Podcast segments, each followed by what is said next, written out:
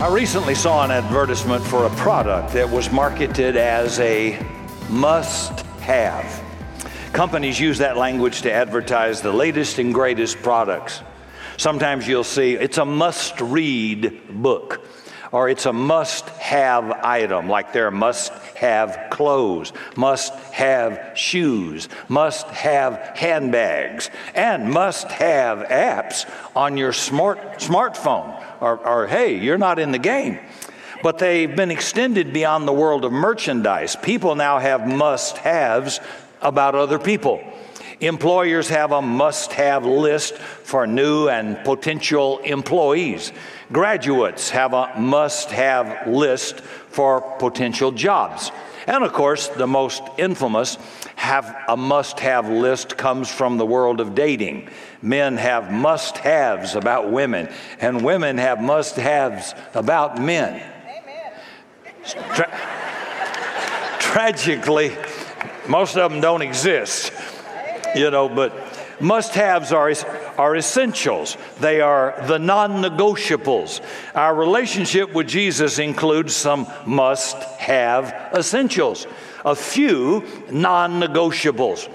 Now, we're in a second week of our series talking about core beliefs of Christianities. These are essential to our identity as Christians. These are non negotiables, must haves of our faith. And last week, we talked about grace. We are saved by grace. We are kept by grace, not by any works, lest we should brag or boast. So, uh, tragically, we live in a religious world of performance. And we said the moment you try to earn God's favor by performing, you come under the law, you put yourself back in court. The prosecuting attorney is always going to be able to say guilty. You can never do enough, know enough, succeed enough, be moral enough, have enough. You can't do enough to ever know I've got God's approval or God's favor, so you always live condemned and under fear or shame or guilt. But the moment you accept Jesus Christ and His grace and mercy, you are now case dismissed. All charges dropped. You are acquitted pardoned, fully excused, and there is no condemnation against you.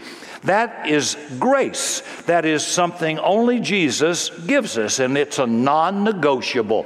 You can't earn it by blowing yourself up, by not eating pork, by praying five times to Mecca, or wearing or not wearing, or touching or not touching. Read Colossians, and Paul is just beating up some of the Hebrews who are under all these food laws and dietary laws and clothing laws and day laws and Sabbath laws and just actually destroying them, saying, You're going to get favor with God, eternal life by grace alone through your simple faith in what Jesus did at the cross. Really, really simple. I find Christianity, biblical Christianity, irresistible. It's like a drum with a hole in it. You can't beat it. There's nothing that even comes close. That's pretty cool, I just think. Well, so these core beliefs are non negotiables, they're essentials. During the Protestant Reformation, these core beliefs were described as the five solas. Sola is the Latin word for alone. We are saved by grace alone, through faith alone, in Christ alone. The Bible alone has the unique authority to speak to these issues. All of this is done to the glory of God alone. So, this week, part two, we're going to talk about Christ alone, or solus Christus, which means we are saved in, through, and by Jesus Christ alone. Now, sometimes slogging through some doctrine, it, it can't be as exciting as talking about vision and purpose and destiny and some other issues, but it's vitally important you know what you believe and why you believe it. Uh, that's apologetics, and most Christians can't tell you, well, why do you do that? Well, why do you believe that? Well, I don't know. Uh, you know, uh, I learned that in church. Well, you might, I learned a lot of stuff in church, and half of it wasn't even true. So you got to know for yourself what it says. And so there's just a few non negotiable, and they're really good and they're really smart. Grace alone is going to be the reason I inherit God's favor through what Jesus did for me. Secondly, acceptance by God and to God and being born again or saved is going to come through one door, Jesus Christ. And so we're going to prove that this morning and see what the early church said about it and what Scripture says about it alone. Now, that belief that Jesus alone is a major doctrine of Christianity, goes all the way back to the early church. In the Gospel of John, Jesus said, I am the way, the truth, and the life. No man comes to the Father except through me. I didn't read Mary. I didn't read the Apostle Paul. I didn't see any other saints who are wonderful people, but their name isn't there. The only gateway to God is through Jesus Christ the Lord. Uh, Jesus said, If you've seen me, the Pharisees couldn't handle this. He said, If you've seen me, you've seen the Father. I and the Father are one. He was claiming to be God in the flesh. That's why they killed him, not for being a preacher or teacher. He was claiming to be God in the flesh. He is the express image of God. Now, God is a spirit. How does a spirit relate to a human being? He becomes a human. So now you can touch him and see him and listen to him and feel him. And if you want to know what God's like, quit trying to compare him to your bad father or your, your abusive stepfather. God is a good father, and if you want to know what he's like, Jesus said, I came in incarnation so you could see me and watch what I do. So just read the New Testament if you want to know how God feels about anything and how he would behave, and watch Jesus. Because he said, If you've seen me, you've seen the Father, I and the Father are one. You don't have to guess. If you wanted to relate to a roach, how would you relate to a roach as a human? You'd have to become a roach. You'd have to learn roach language. And so Jesus said, I, I, have been, I've been touched with the feeling of your infirmity. He was tempted and tried in all areas, like as we are, yet without sin, Scripture says. You can't say, You don't know what I'm going through. He knows exactly what you're going through. And that's why he became flesh. Peter was testifying before the Sanhedrin, which was the high Jewish court in Jerusalem, and they interrogated Peter about a man whose legs that he had healed and how the man was saved. Here was Peter's reply It is by the name of Jesus Christ of Nazareth, whom you crucified, but whom God raised from the dead, that this man stands before you healed. He went on to say, Salvation is found in no one else, for there is no other name under heaven given to mankind by which we must be saved. So if you hear nonsense, well, we all going to heaven, brother, we just going on different trains. You are nuts. At least you didn't get it out of the Bible. Jesus said, There's no other train given to men whereby we can be saved. It's Jesus and Jesus only. That's a core, must have belief of Christianity. You know, you can be wrong on a lot of things. You really can. You can, you can be saved on your way to heaven, be wrong on a whole bunch of stuff. But you miss Jesus, you miss it all. That is the key. Now, I know that statement's offensive in our culture today of political correctness. The claim that Jesus is the only way of salvation sounds arrogant or narrow minded. And unfortunately, Christians have been guilty of being arrogant and narrow minded and often making wrong judgments about people without actually knowing them, and I would say self righteous.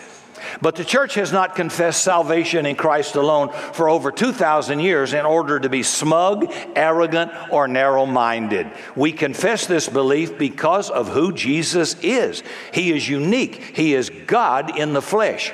So I want to walk through some only Jesus statements to remind us why He, Jesus, is unlike any other religious teacher or leader in human history. Number one, Jesus is the only God man. There have been a lot of good men, there have been a lot of religious teachers throughout history, but only one was God man.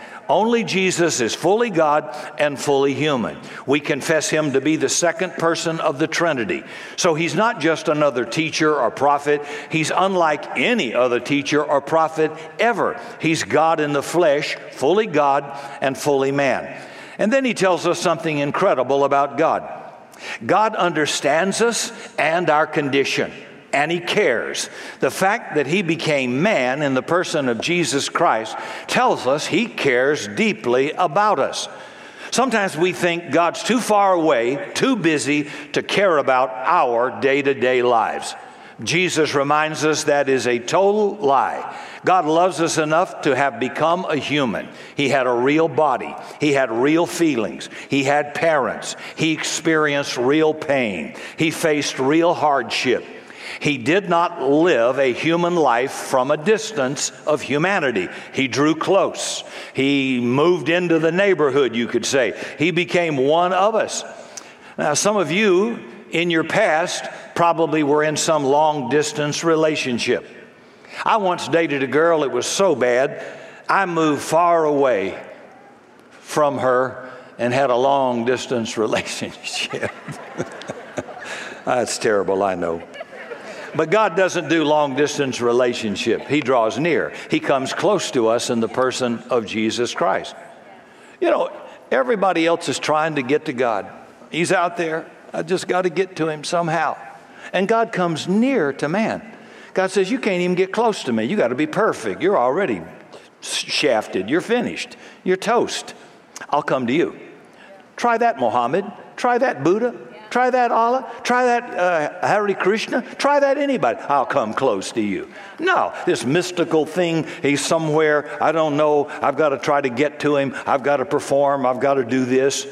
But God doesn't do that. God says, I am close to you. I, he, he, he comes right to your door of your heart. Behold, I stand at the door of your heart and knock.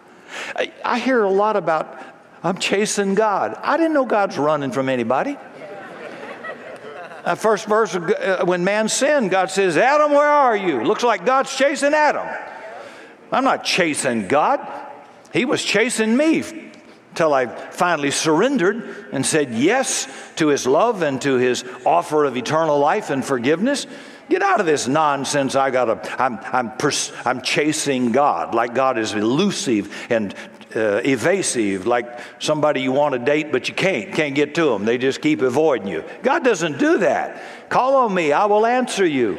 He, he makes it so clear. He's available 24 7 right? He doesn't, he doesn't use caller ID. He knows who you are. Every hair on your head's numbered. He doesn't say, I'll take that later. He doesn't do that. We do that. So he's come close in the person of Jesus. There's no other God like this. Only Jesus is fully God and fully man. And because he's both God and man, he's close to you and me. Secondly, only Jesus lived a perfect, sinless human life. No one could condemn him. Pilate said, I find no fault in him. No one could condemn him for any sin. He didn't gossip, didn't cheat, wasn't greedy, he wasn't racist. He broke the racial barriers in his earthly life. He didn't cheat, deceive, take advantage, or manipulate anybody. So Jesus is the only one who can deal with my sin. Now, I know sin's not a popular word in our politically correct culture as well, but you see its reality and effect every day, all the time. We just turned on the news 50 people shot and killed in a nightclub in Orlando at 2 a.m. in the morning. And to all you young adults out there, from a guy who was in rock and roll business and nightclub, there ain't nothing good that happens in the club at 2 a.m. in the morning. Get your ugly self home. Go home. Nothing good happens after midnight. I, from some of you that are sober this morning, would you give me an amen on that? That is a fact. Well, wide receiver got shot. He was in the club at 3. Oh, great. Great. What hangs out in the club at 3 a.m.? Yeah, thank you. Yeah, they, uh, they ain't having a Bible study at 3 a.m. Okay, so I want you safe and protected. Certainly want you to have fun. But hey, there's just nothing good that you ever get out of it. Sin is all around us. G.K. Chesterton wrote Sin is the only theological concept that can be 100% proven. Just look around. Boy, it's true. It's so true. Sin is, you know, why parents run out of patience with children. It's why people act promiscuously to deal with their loneliness. And the list goes on and on and on. So, no matter how hard we try, no matter how many good deeds we try to do, no matter how much we try to modify our behavior, we simply can't atone for our sin or fix our sinful hearts. Have all of you parents noticed on your first child. You didn't have a training seminar. You didn't let the child go to sleep with a tape or a CD that told them how to manipulate, how to, how to lie, how to cheat, how, how, how to defraud you. Well, I thought he was wet. He wasn't wet. He just wanted me to come in there. I mean, here's what the Bible says about babies they go astray from their mother's womb. Little liar. yeah, because they're born with a sin nature. We got it from Adam. And God says, You need a new birth. You got that sin nature out of a physical birth. You need a spiritual birth so I can get rid of that sin nature and give you a new nature. This is why we're born again a spiritual birth. It's not flesh, it's spiritual birth. And so by the sin, eh, by definition, is I can't fix it. We're part of the problem, and on our own, we're stuck. I found this interesting. The religion you choose will be based on the problem you think you have. If you think you're not smart enough, you'll choose a religion of enlightenment. If you think you're not good enough, you'll choose a religion of good deeds. I got to visit eight hours on Saturday and hand out magazines. I've got to do, do, do. I can't have coffee. I can't have Coke. Right? And Jesus says, No, what goes in a man that defiles him is what comes out of him. Yeah, right? Uh, uh, so, so I'm not advocating eating something bad for you. I'm just saying to you, that's not what makes you bad. It comes out of a heart. You need a new heart. Out of the heart are the issues of life. And so all mankind doesn't need a, a new law, he needs a new heart. A, a law doesn't even make you obey it. I mean, take speeding, for example. I know. I have tickets to prove it. But a changed heart changes the way you treat people, the way you behave, and the way you act. God says, You don't need a new hairstyle. You don't need something new not to do. You need a brand new heart. That's, about, that's a real makeover. And God says, I'm going to make you a new creation. Old things are passed away, all things are become new.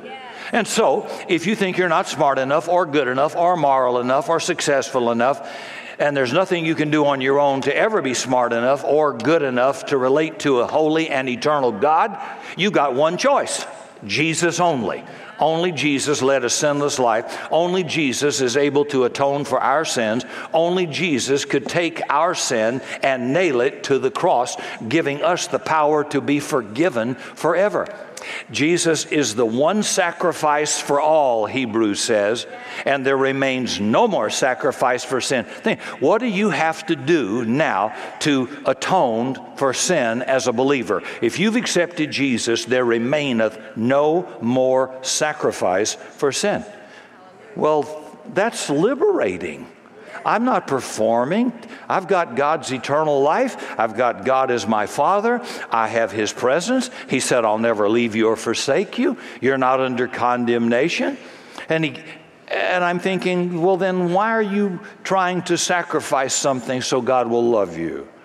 Well, just visit churches. And even in the same denomination, the list of performance just changes. You know, Baptist churches have lists that are different depending on which one you go to. Whether you go to American Baptist, Primitive Baptist, Southern Baptist, Independent, Fundamental, Premillennial Baptist, Bible Baptist, we can, that's just one denomination. They can't even get along with themselves. They got list after list after list after list, and so do others. Pentecostals, Word of Faith, Holiness, they've all got jump lists and clipboards. There remaineth no more sacrifice for sin. So it's been paid for once for all through Jesus. I don't have to blow myself up to go to paradise. I don't have to, I, well, stupid stuff. Number three, only Jesus conquered death. Boy, this is a big one.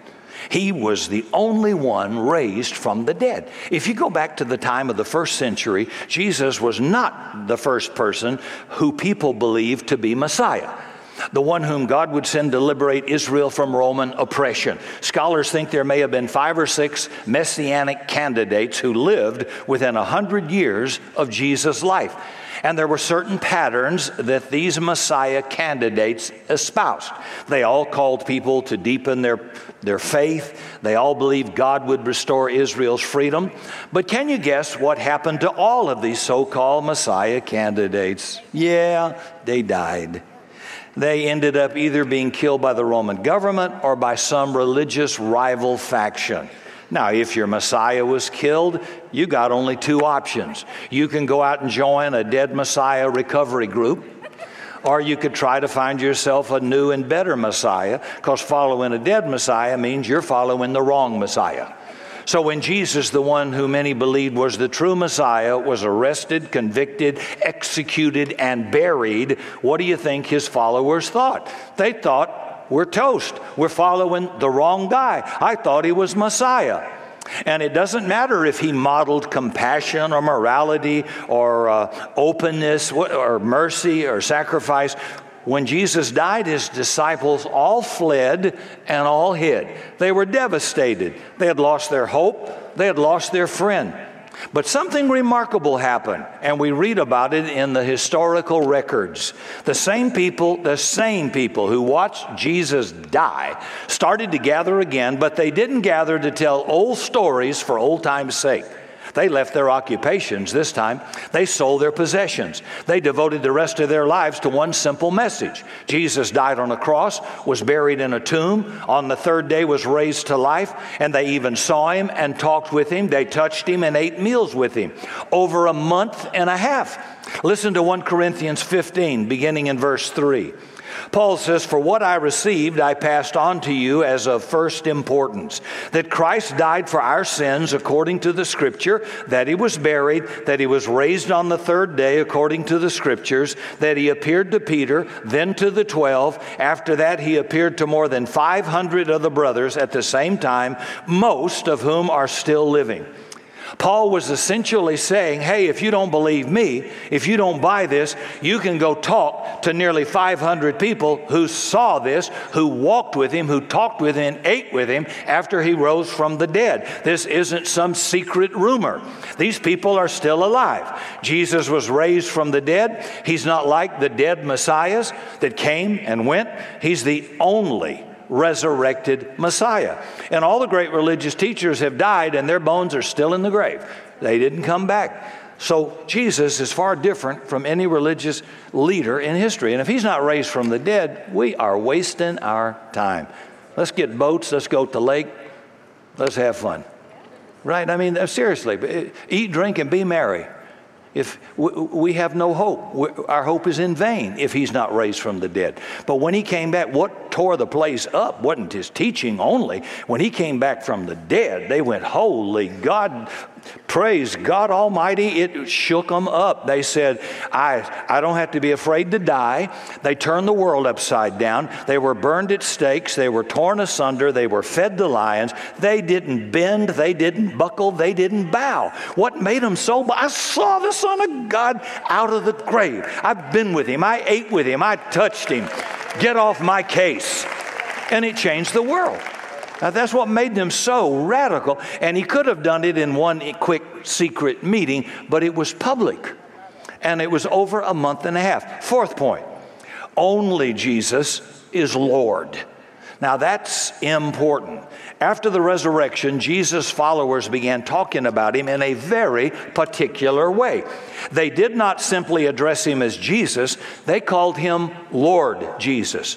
Now, you may wonder why that's significant. It's not just a term of respect. Unlike the Roman neighbors who were polyistic, they had many, many gods, the Israelites worshiped the one true God, Yahweh. He gave his name to Moses, Yahweh. Jesus used that word when he said, I am, and those soldiers fell dead at his feet, unconscious. They were standing in the presence of Yahweh, God. By the way, God's name is not Allah, it is only Yahweh. This is very important for you. Which God are you worshiping? That word has become generic, but Yahweh, the Greek word used to translate Yahweh, the name of God, was the word kurios, which means Lord. Lord Jesus Christ. The name of God was the word kurios, which means Lord. And because they reserved all their worship for the one true God, Yahweh, it meant there could be only one person who was called Lord. Only Yahweh could be called the Lord. They could only be one kurios. When Paul met Jesus in a blinding light on the road to Damascus and he hit the ground, first words, Lord, what would you have me do? He saw the Son of God long raised from the dead after he's on the road persecuting, jailing, and condemning to death Christians. And God used this guy to write like 75% of the New Testament. When I was a kid, one of the games we used to play was King of the Mountain. You'd stand on a little hill or a mound of dirt. Other kids would run up and try to push you off the top. If they could push you off the top, then they'd be King of the Mountain. So Paul's saying there can only be one king of the mountain, and the same is true for the word kurios. There's only one Lord, Yahweh, the one true God. And when Jesus walked out of the grave, everybody called him Kurios, Lord. Acts 4 says, With great power, the apostles continued to testify to the resurrection of the Lord Jesus. Stephen, who is being stoned to death. While they were stoning him, Stephen prayed, Lord Jesus, receive my spirit. This is St. Paul. Then Ananias went to the house and entered it. Placing his hands on Saul, he says, Brother Saul, the Lord Jesus, who appeared to you on the road as you were coming here, has sent me so that you may see again and be filled with the Holy Spirit. Paul addresses Jesus as Lord throughout all of his letters, his epistles. And built into this one word is the unthinkable claim that Jesus is the one true God. He's Lord, He's Kurios, He is Yahweh. And when these early Christians call Him Lord, it was not just a doctrinal statement, it was a statement about how they were now going to live their lives. They weren't just calling Him God, they were giving Him authority over their lives because they knew this is the only one that has the power to save, to heal nations, to restore marriages, to free us from addiction. Only Jesus has the power to deliver us, to renew our brokenness, to transform us. So only Jesus can be trusted as Lord of your life. He's never hiding from you, holding back something. He gives us everything, He gives us Himself. Now, everybody looks to something or someone as kurios. We all trust our lives, our wealth, our significance, and our success into the hands of something or someone. We all serve something as our Lord. You know, sure, I can worship on Sunday, I can participate in church relationships, but do I give Him full control of my work aspirations, my financial life, my relationships? You know, only Jesus can be Lord of your life. Only Jesus can forgive you. I can pray for you, I can't forgive you. He can forgive you. And you have direct access to Him. Some of you come from different religious backgrounds. I know you don't read the Bible. I remember growing up in church, I didn't read it either. I just read the bulletin. That was about it. And I'm just simply saying, boy, Paul writing to Timothy says, there is one God, uno, one mediator between God and man, the man Christ Jesus. So, some of you, some of the best people I ever met in my life, come from a Catholic background, and you're here. You are deeply loved. But never did anybody pray to Mary. Never did anybody pray to St. Paul or St. Peter. That came much later as the Dark Ages spread over the church. And I'm telling you, God made it real clear. I mean, some things are not clear in the Bible, but there's one God and one mediator between God and man, the man Christ Jesus. That's pretty simple. I mean, even can understand that. Just one mediator. So who's my go between? Well, I'm going to talk to his mother and get in good with him so he'll receive me. No, that ain't going to work. She had to have a Savior too. She's a beautiful woman, precious woman, a virgin woman, chosen by God. We revere her, but she's not God, and she can't save you. So, so, so you might want to take it off the dash of your car. Just put a picture of your mother in law up there or something, it'd be about as good. And realize there's just one go between, and He gives you full access to the Father through Him. This is what's so simple. Only Jesus can be trusted as Lord. There's nobody like Jesus, never been anybody like him. Nobody can do what Jesus does. You've been around church a good while. You like songs, maybe stories, maybe some messages, but sometimes we lose sight of why we really are here and why we came in the first place. We lose sight of what we need the most, which is a relationship with Jesus. Only Jesus can save us, heal us, and be Lord of our lives. And fifth, and last. Only Jesus can give you a relationship with God. He is the only one who offers us a relationship with a loving God. Embedded in every other religion or way of life on earth, on every other philosophy, is some way of our finding God. Jesus is not just your way to find God, He is God who's come to find you. He's come to seek and save that which was lost. I don't read about Buddha coming for me. I don't read about Allah coming for me. I don't read about Hare Krishna coming for me. Do you? I don't see anybody trying to get to me. But God does His best to come to you. He's come to you to find you today, no matter what you bring into this place, no matter what's going on in your life. Jesus finds us in dark, stinky, messy places. I was just talking to Nico and George uh, earlier.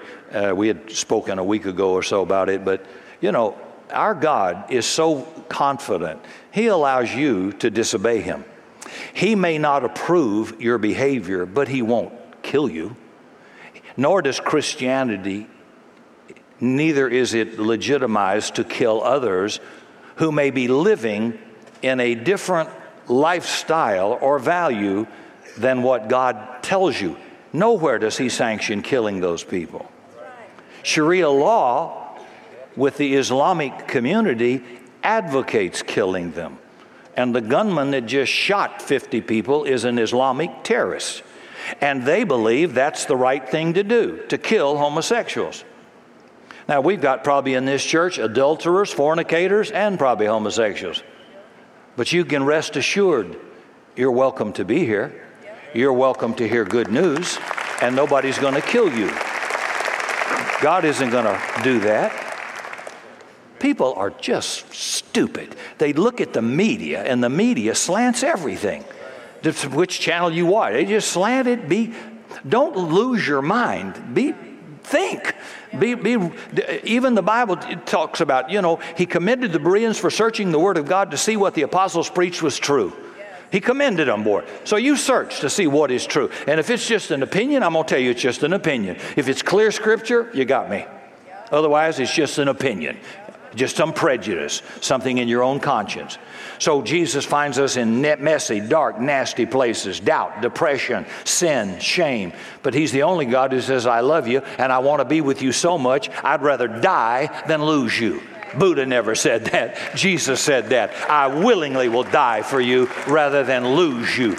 Who could resist that kind of love? This is the amazing Jesus. That's why he took the cross on his back. That's why he walked up that hill called Calvary and gave his life for you and me. He's king of the mountain. And there is only one Lord and one king and one God, and his name is Lord Jesus Christ. Somebody shout amen and hallelujah.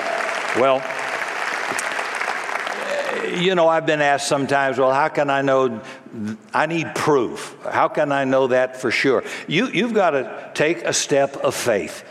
You know, it is, we're saved by grace through a simple step of faith, and that's a risk.